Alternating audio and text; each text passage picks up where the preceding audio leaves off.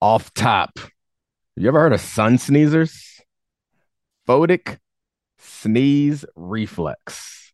Some people sneeze when the sun hits their eyes. Play the music.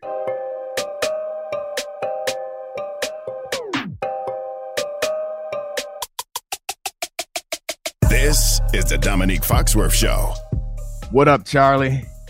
Yo, had no idea about that one.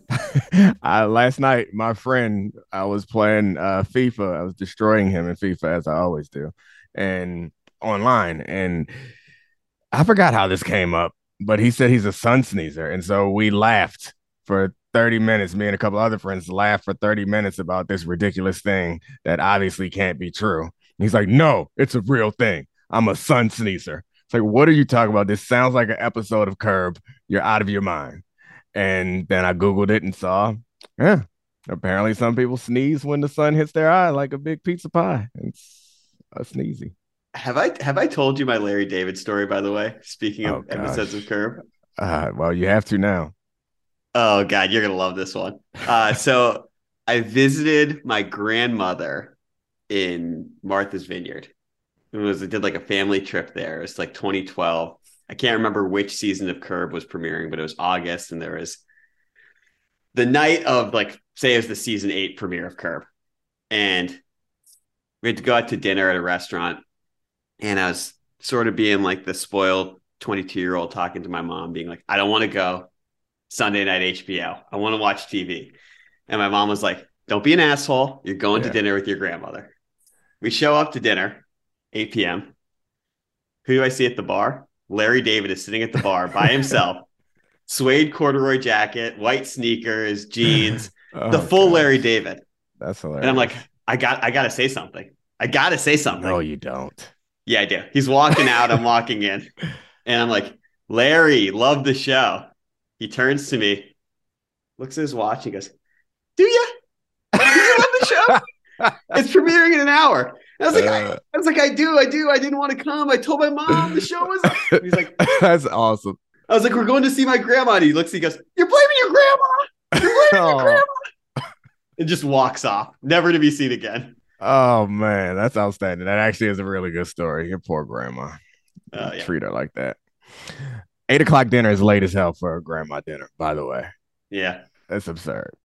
I, I agree. I agree. No, no, I'll probably never meet Larry David again.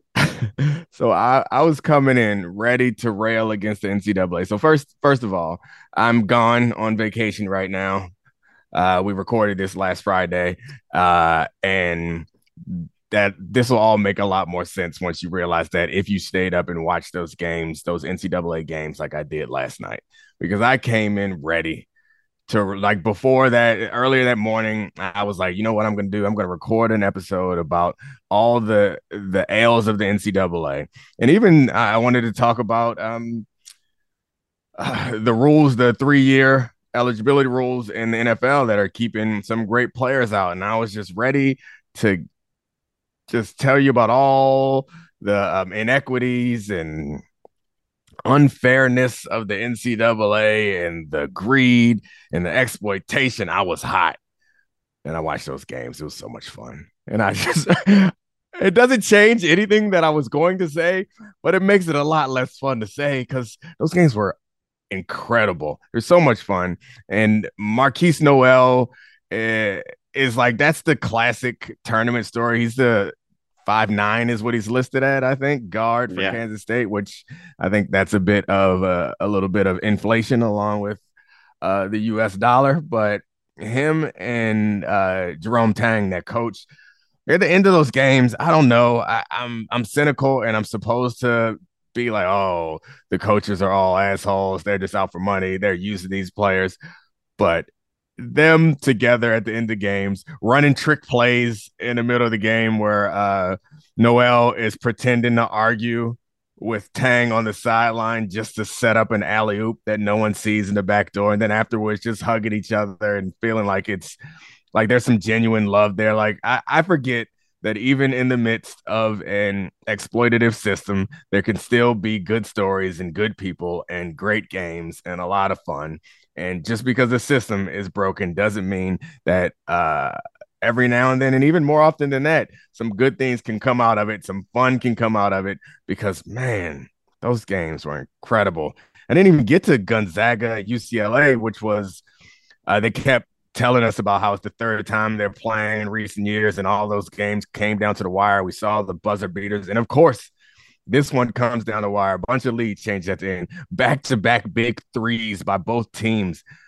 Missed free throws by uh, Timme, who's supposed to be the best player on their team. Like it was just an awesome experience. Topped about Florida Atlantic got the upset over Tennessee, which was fun also. So by now, you guys already know who's in the final four.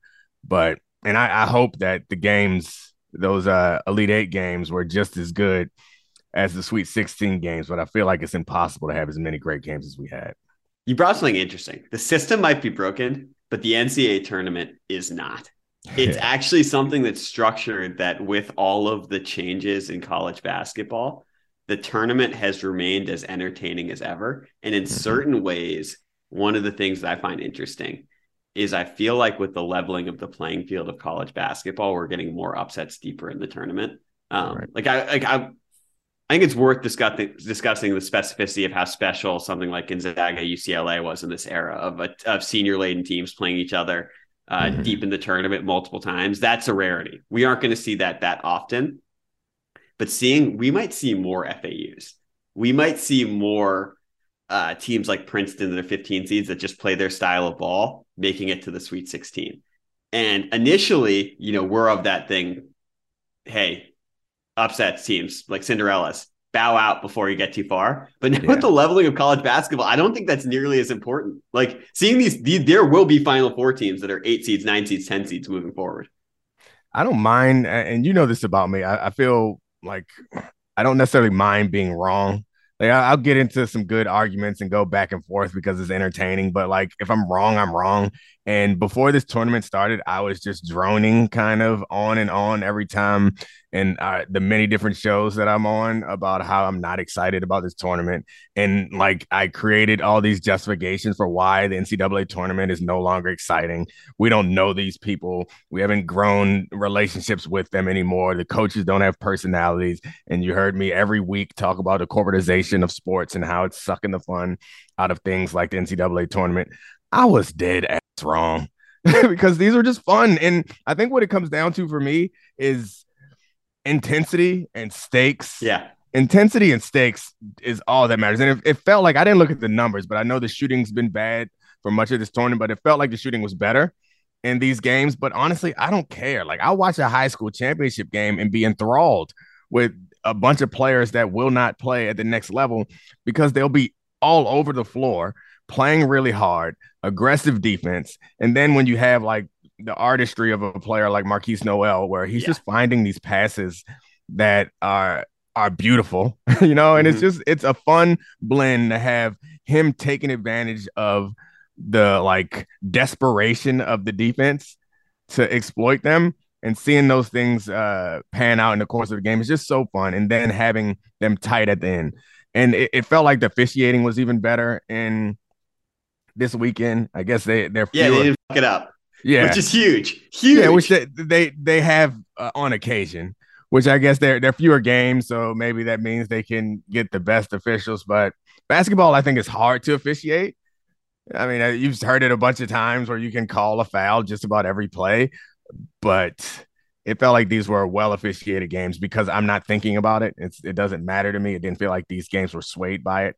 Hopefully, I'm not jinxing it, and you guys aren't wishing that I waited to record this so after the uh, Elite Eight games, but uh, or yeah, a- after the other Sweet 16 games, but we'll see. Anyway, the bottom line is it was really fun. It doesn't change anything yeah. about uh, the NCAA or any of that stuff. And maybe Jerome Tang is gonna go somewhere else and get more money and and obviously, well, not obviously, but Markquis Nowell's like this is probably going to be the peak of his like American yeah. basketball career, which is well, he could be a Monte Morris, he could be a Tyus Jones. He's got like he's such a special passer at the college level. He could find his way as a backup point guard in the NBA, maybe. Mm, you're hoping. I'm hoping too. It'd be fun. I, I, he just transferred there from Little Rock. He's a kid from Harlem Uh, yeah, getting to know these kids. It reminds me so much of the Olympics, where it's like they give you these packages eh, as you're watching the Olympics, where they try to teach you about somebody. You get to know them in a in a in a matter of minutes. You had no idea what their name was before, and now you're like completely invested in in them and their event. And I feel the same way. It's like I hope. I'm sorry, FAU, but I'm rooting for more Markquis Nowell. Yeah. I hope he gets yeah. to the Final Four. Well, the other thing about this too, and you you brought this up, you're getting to know them. The teams are getting to know each other, and that's one of the like true joys of NCAA basketball is that mm. Each one of these games you come out and there's like a feeling out period, and then it's like problem solving because it's yeah. it's different than the NBA in that all of these teams can make shots, and the shot making with tight defense is absurd. College is not like that. They're trying to systematically break these teams and they play different styles because the personnel has so much variance in who you're going to get in college basketball over the years. So you watch these games and you even in a one-off game, you can get particular investment in styles and players because it's in each matchup there are aspects of David versus Goliath. Yeah. Now, let's talk about the play of the week. The pressure to follow up Hpnotiq and Cognac weighing heavy on the team. Hpnotiq was in the cup, blue, and ready for the play. And boom, Añejo Tequila came in with a smooth assist to Hpnotiq's tropical fruit finish. Shaken, strained, poured. It was green and good. The playmaking splash shifted the tempo. Another great cocktail from the Hpnotiq team. Every season is Hpnotiq and Tequila season. Hpnotiq Liqueur Bardstown, Kentucky. 17% alcohol by volume. Hpnotiq reminds you to think wisely, drink wisely.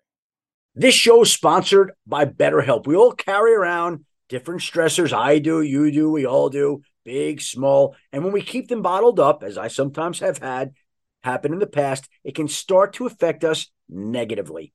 Therapy is a safe space to get things off your chest and to figure out how to work through whatever's weighing you down. It's helpful for learning positive coping skills and how to set boundaries. It empowers you to be the best version of yourself. It isn't just for those who've experienced major trauma. If you're thinking of starting therapy, give BetterHelp a try. It's entirely online, designed to be convenient, flexible, and suited to your schedule. Just fill out a brief questionnaire to get matched with a licensed therapist and switch therapists anytime for no additional charge. Get it off your chest with BetterHelp. Visit betterhelp.com slash DF today to get 10% off your first month. That's betterhelp, H-E-L-P dot com slash DF. This podcast is proud to be supported by Jets Pizza, the number one pick in Detroit-style pizza. Why? It's simple. Jets is better. With the thickest, crispiest, cheesiest Detroit-style pizza in the country, there's no competition. Right now, get $5 off any eight-corner pizza with code 8SAVE. That's the number eight, S A V E. Go to jetspizza.com to learn more and find a location near you. Again, try Jet's signature eight corner pizza and get $5 off with code 8SAVE. That's the number eight, S A V E. Jet's Pizza. Better because it has to be. Hi, it's Mike Greenberg letting you know ESPN Bet is ready to take you through all the biggest sports moments this spring. The official sportsbook of ESPN has exclusive offers and markets from Scott Van Pelt, Stephen A. Smith, and me, plus many more. From the playoff intensity to finally getting out to the ballpark, there's no better time for sports fans. Sign up today. New users get a bet reset up to $1,000 in bonus bets if your first bet doesn't win. Download ESPN Bet today. What a play! Must be 21 plus and present in select states. Gambling problem? Call 1 800 GAMBLER. Terms and conditions apply. See app for details. Speaking of Goliaths, uh, we'll transition on to a conversation you and I were having offline about the three year removed from high school graduation rule. Yeah. Which I guess we can call it the NFL uh, draft eligibility rule. So, in order to be um, eligible to be drafted in NFL, you have to be three years removed from college, or excuse me, three years removed from high school and most players go straight from uh, high school to college. So it normally means you have to be a junior uh, to get in NFL, and it's not fair. Like I, think it's it's it's allowed to exist because at one point it was a rule that the NFL had, and then it got put into the collective bargaining agreement because I think that they believe that that gives them some legal standing to defend it, and that's what they use to defend it when Maurice Clarett challenged it mm-hmm. um, a few years back. I think it's impossible to argue that it's fair, but there are players, and I, this comes to this conversation started between us because of uh, Marvin Harrison Jr. being the star of CJ Stroud's pro day because he caught his passes and it seemed like coming out of there, all anyone wanted to talk about was how Marvin Harrison is uh quote a dude in many different ways. An NFL scout described it as window shopping at a Lamborghini dealership.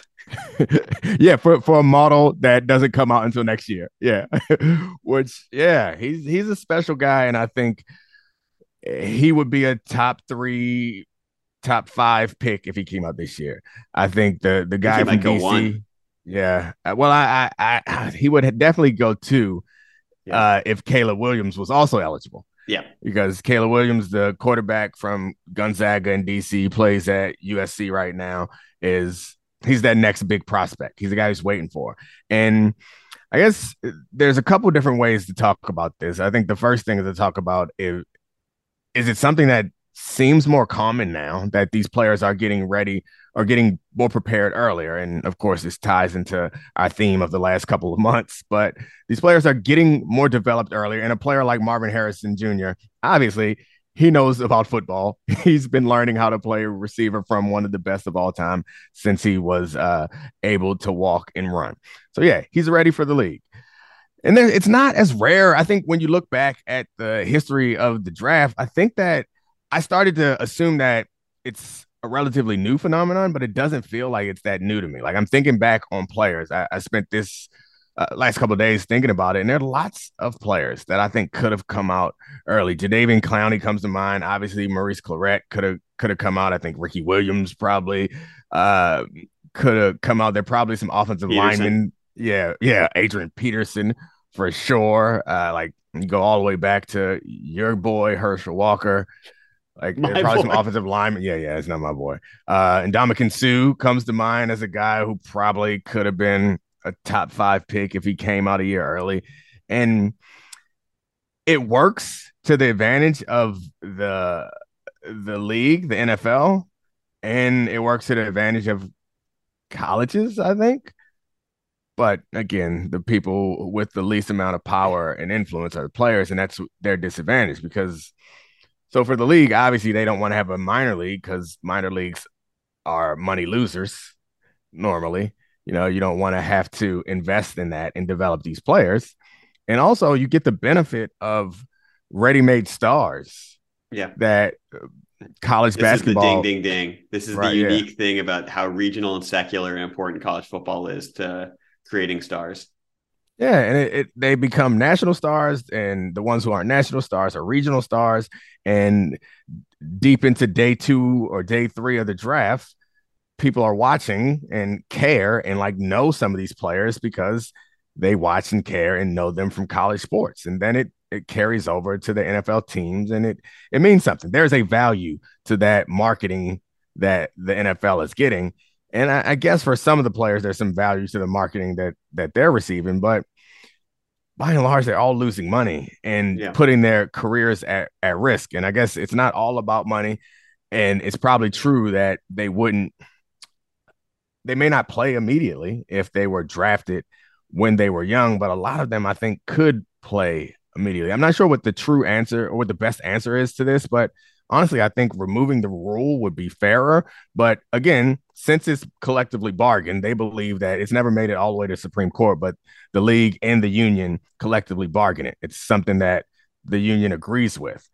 And for obvious reasons, because the guys who are in the union don't need more younger players available to come in and take their jobs. And the NFL obviously benefits from it because of the marketing and the player development that we're talking about, and they get to develop their players without any risk of of being on the hook for them being injured or anything like that. And so I don't see this changing because no player is going to want to challenge it because it's going to have to work its way all the way back up. Like if you remember, Maurice Clarett challenged it because he didn't have a choice. Like he was, he was 48 gonna, hours away from getting away with it too. Yeah, he he didn't he didn't really have a choice. He didn't have any options. He couldn't go back. That was that was it. And so he's like, all right, I'm going to do it. But if you think about the amount of effort and time and money uh, it would take for somebody to challenge this rule and hopefully get the Supreme Court to accept it. It's not worth it for any of them because they just want to play football. So it's a rule that's going to continue to stand. Uh, and both of the large institutions are can are going to continue to benefit from it. And I guess we benefit from it too in some ways. Uh, I do appreciate I would appreciate Caleb Williams in this draft. Like that's the one thing is that there I guess you can't make exceptions, but there should be exceptions. Well, funny you should say that because I think there should be. And if you look at the history of this rule, this rule is just in place because Barry Sanders was so freaking good his junior year of college that they're like, this is absurd. He doesn't need to come back. He's the one who challenged and changed this rule. Um, I think that it should be changed, but it should be regulated. Football is unique in that, in you know, to quote to quote Dan Le Batard, it's a combat sport, not a contact sport. Where it's it is a dangerous sport. And like imagine yourself at age 19, you could have run a 4-3, but you would have been physically broken playing in the NFL. Um, I couldn't also. you, you submitted a draft grade and you got yeah. it back and you had a sense of where you're going. This rule really would only benefit the special people who are physically ready at, at or skill wise ready at a younger age.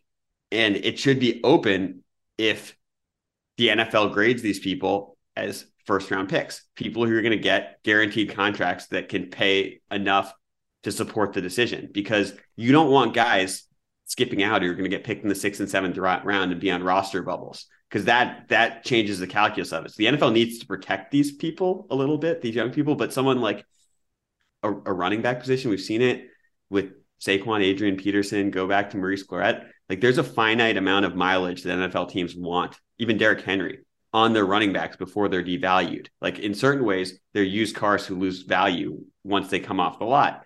And to prevent that from happening two years later after they've proved to be physically better in college football, is quite frankly silly. Whenever you are making like hard decisions, yeah, I think what you're deciding, what you should be deciding between is like which externalities you're more comfortable living with, like what which bad things that come with it you're more comfortable living with. So right now the the drawback is you're violating the rights of some players. You're reducing the um lifetime earnings of those other special players and you're also increasing their chance their risk of injury before they get to that money. So like that's for the select group of group of special players. Now let's say that you remove the rule.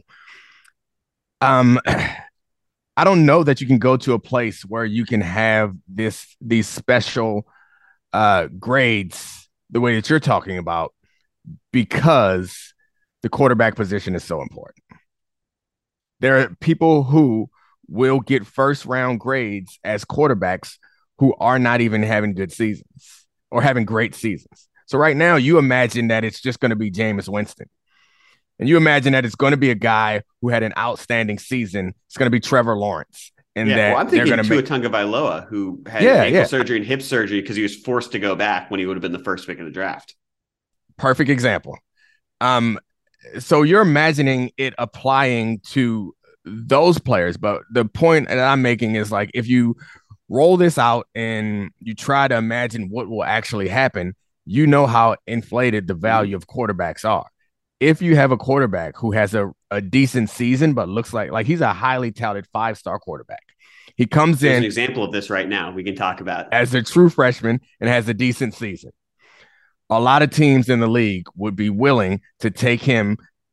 I was going to say at the end of the first round, but middle of the first round. Anyway, they'd be willing to give him a first round grade. They'd be willing to draft him high enough that it'd be valuable for him to come out. And also, since the pay structure has changed, you could argue that it's better for these players to come out earlier. So, like, it, would you rather be a second round quarterback who does not have a, a fourth year option uh, and get to that second contract sooner, or first round quarterback whose wages will be more suppressed and won't get to um, free agency until year six. But anyway, all that aside, the point is if you leave it up to teams to grade when a player will be drafted, there are other things other than the player's skill that determine how high they will be drafted, especially for quarterbacks. But I kind of don't you think that's sort of fair? I mean, look, let's look at the example that's sitting on the board now for next season. Quinn Ewers. Quinn mm-hmm. Ewers was the one-one recruit, skipped a senior high school, went to Ohio State so he could cash in on NIL. Transferred after that year back to Texas. Had an okay year this past year 21 touchdowns, six interceptions. Electric arm talent. They're from all different slots, super fluid. He is going into his redshirt sophomore year, presumably his last year in college football, and he is not the assured starter because Arch Manning is coming into Texas. Mm-hmm. We don't know how many snaps, if any snaps, he's going to play for Texas as the starting quarterback this year. Shouldn't he, someone who, based on production, isn't close to a first round grade, be able to come out and if his talent and age um, and arm talent have an NFL team wanting to take him in the first round, even if it's quarterback dependent, shouldn't that be allowed? Yeah, that's that's my point. My yeah. point is that it should be allowed. It, it feels like, uh, I guess the only point I'm trying to make is uh, imagining a scenario where you can pick and choose guys is not a realistic way that's going to happen. It's like what it what is going to happen, and what probably should happen if this rule was ever um, challenged and and removed from the CBA is lots of guys will leave early. And again, it's about the exter- externalities that you're willing to live with, which means there will be some guys who ruin their careers by entering yeah. the draft earlier than they should have. Um, and there also will be guys who have careers in NFL that probably never would have had careers, and maybe you could argue had benefit from it. I'm not sure what what'll happen in the future, but I feel like the best way or the smartest thing to do or the the thing that I'm most comfortable with doing is trying to make a situation more fair. I, I think football is the only sport where you really have this rule because it's because there is no minor league system and because it is so dangerous. It's such a dangerous game that it feels unbelievable that a kid could walk out of high school and go play football. We see it in basketball all the time, even guys who aren't successful right away because they show so much talent at a young age. And when the one and done rule is up and and down, like it, everyone suspects it's going to go away again. But you see guys drafted high and kind of stashed and developed. It happens yeah. in college. Uh, I don't know if you can do that in pro football with this expand the roster sizes. yeah, to. I was going to say with the current size of the rosters, if that's something that you can do, but the risk to injury is much higher in football, and there are some guys who can survive in the NFL fresh out of high school.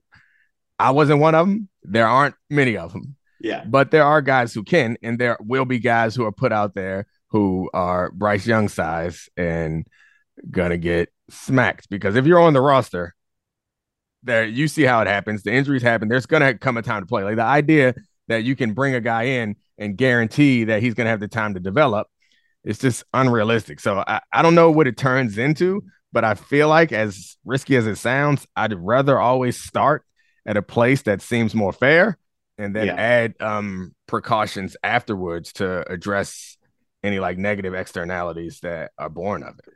Yeah, and weirdly, it's uh, an adjustment to of the entire way that they coach in the NFL. I don't. You would know this better than me, but I can't imagine that their developmental staffs thinking about the you know 10 or so taxi squad 19 year olds that would be on your team. Um, no. because that's totally different. The way you practice the way that you schedule off-season workouts and stuff it's not just about the best team at that point. You're coaching for multiple years. Yeah. And no one coaches for multiple years like, it's just not how no one plans like that right now. It would it would require a, a fundamental shift or at least like some additional um uh, staff to focus on developing these players, and it's likely that it grows into something bigger and something more expensive that the league is not interested in or doesn't care about. But to me, that doesn't matter nearly as much as like not taking opportunity from guys. And I guess it's it's it won't always be straight out of high school. Uh, it'd probably be unlikely to be that, but yeah, there's certainly guys who show that they can dominate in college right off the bat. Those guys no reason why they can't be in the pro ranks. I don't know if there could be anyone who could go straight out of high school to the NFL and get drafted that high. Maybe Earl Campbell, um, but yeah, like you're wrong. But I just well, just mean like I feel like there's such a physical gap that teams would need to see them play against college sized people. Like Derrick Henry running against guys like me playing defensive line. How yeah. valuable could that possibly be for an NFL team? yeah, I, I, mean, I think you're right that it's not a lot of them, but there's some yeah. of them. There's some of them that could show up. Uh, uh, oh, no, I think there might be play. the talent. I just think it's impossible to evaluate because the gap oh, is so oh, physical. Yeah. yeah. Yeah, no, it, it's definitely impossible to evaluate to project how well a high school player is going to be, but it doesn't matter. Eh, when it comes to quarterbacks, you convince yourself of crazy things, and that is a position that I think is less physically taxing. Yeah, you know, it's like obviously you can get hit and stuff, but it's not like you're going. You have to like manhandle people like every other position. At some point, you're going to be in a fight. Um, but the thing is, like, there's not even with quarterbacks the colleges don't even know how to recruit him. Obviously, NFL teams don't know how to draft him, but they're just like colleges, six three, big arm, worth a shot. Yeah, I mean, because what are what are they? What offenses are they running in high school? It's like it, it's a, a, much simpler time, and the talent disparity is huge. It's like, all right, you can throw. yeah, you're probably gonna ball out at high school, and if you're tall enough, we're gonna give you a shot, and then figure out where it goes from there. But I don't know. It's all hypothetical. Nothing, uh, as I mentioned, as I explained earlier, I don't see this being a situation that changes, but it's a situation that I think should be addressed at some point. We're on the vanguard. Appreciate it, Charlie. Well, right now I'm on the vanguard of some slope somewhere. Hopefully, I'm not tearing uh, any ligaments. Pray for me. What movie should I should I be watching on the plane before I download? Hmm. Hmm. That's what I'm about to do now. My flight's in a couple hours, and I'm about to start downloading movies and TV shows. Any recommendations? I think. uh I mean, if you're gonna go with like a TV show, there's only one answer. That's Vanderpump Rules. You've got a hundred plus hours of content to get through. That's how you could spend your entire vacation. But no, if you're actually like, there's some sweet ski videos where you can just download people shredding gnar to awesome music. yeah, I I've passed the age where I'm gonna try to shred anything. The first time I went skiing, I've only been skiing like twice, and I was young. But uh, they, my parents put me in lessons, mm-hmm. and I, me and my brother left the lessons. We're like ten and twelve years old, and they were like, uh pizza to slow down and pizza, like pizza versus french fry yeah french fry and me and him are looking at each other like man you out here treat, treating us like we non-athletes. And so uh, my parents came back to pick us up from uh, the like the lessons, and we are smoking down the hill, just flying. I mean, it's, it's, you got balance, you got enough strength, it's fine. But at this age, yeah, little kids are made of rubber. Yeah, at this age, I'm just trying to avoid injury. But then it was like I was I was competitive and I was my ligaments were a lot more bendy. I was out there trying racing everybody and trying to slalom in, and out of other people. I remember that young dumb man, but this man, I'm just gonna be riding behind my kids, trying to make sure that they pizza and French fry. Declan's about to break the sound barrier. Yeah, he's definitely gonna try. It. He's gonna try to. Oh man. Oh gosh, thank you. Well, that's what I. So I'm not gonna do Vanderpump Rules. I don't think. I'm not a big reality show guy. Yeah, but I know you are. Love it. Uh, I I got into the reality show I got into was um Love Is Blind. That was a good one. Yeah, I watched that with my wife. That was fun. If you need an actual TV recommendation, the most underrated show ever, *Halt and Catch Fire*. I'm a huge Never fan. Of it. Mina's a huge fan. It's about the tech boom in the '80s. So it was like okay. the AMC show that replaced Breaking Bad. Uh, it's a slow burn, but it's awesome. Awesome right. show. You said Halton? Halt and Catch Fire. Oh, Halt and Catch Fire. All right download it. Appreciate it. Thank you, Charlie. You're the man. Um, thank you, Christina Buswell. Thank you, Sarah Abbott. Thank you, Adi Khan. You guys got any recommendations for me? Download recommendations before I go. Shout out Vanderpump Rules. No. Adi, Adi, what'd you say? Ted Lasso. Oh yeah, Ooh, that's I mean, a good I'm, one. I'm I'm caught up on Ted though. Uh, I'm caught up on Ted, but all right, maybe I'll, I'm gonna download. Have you watched Severance? I watched the first episode of Severance. It, another slow burn, but I feel like that's a yeah. that's a that's a Domonique show. Yeah. Okay. Because it's weird. Really thought provoking. yeah, I, I, know why why Charlie said it's a Domonique show because it's weird. All right, I'm gonna I'll watch a second episode of Severance. I'll download one episode of Vanderpump Rules, and uh, yeah, I guess I got Snowfall. I've never watched Snowfall. I need to watch that. Hmm. And there's a, a BMF documentary that I want to watch too. Anyway, thanks everybody. See you next time. This is the Domonique Foxworth Show.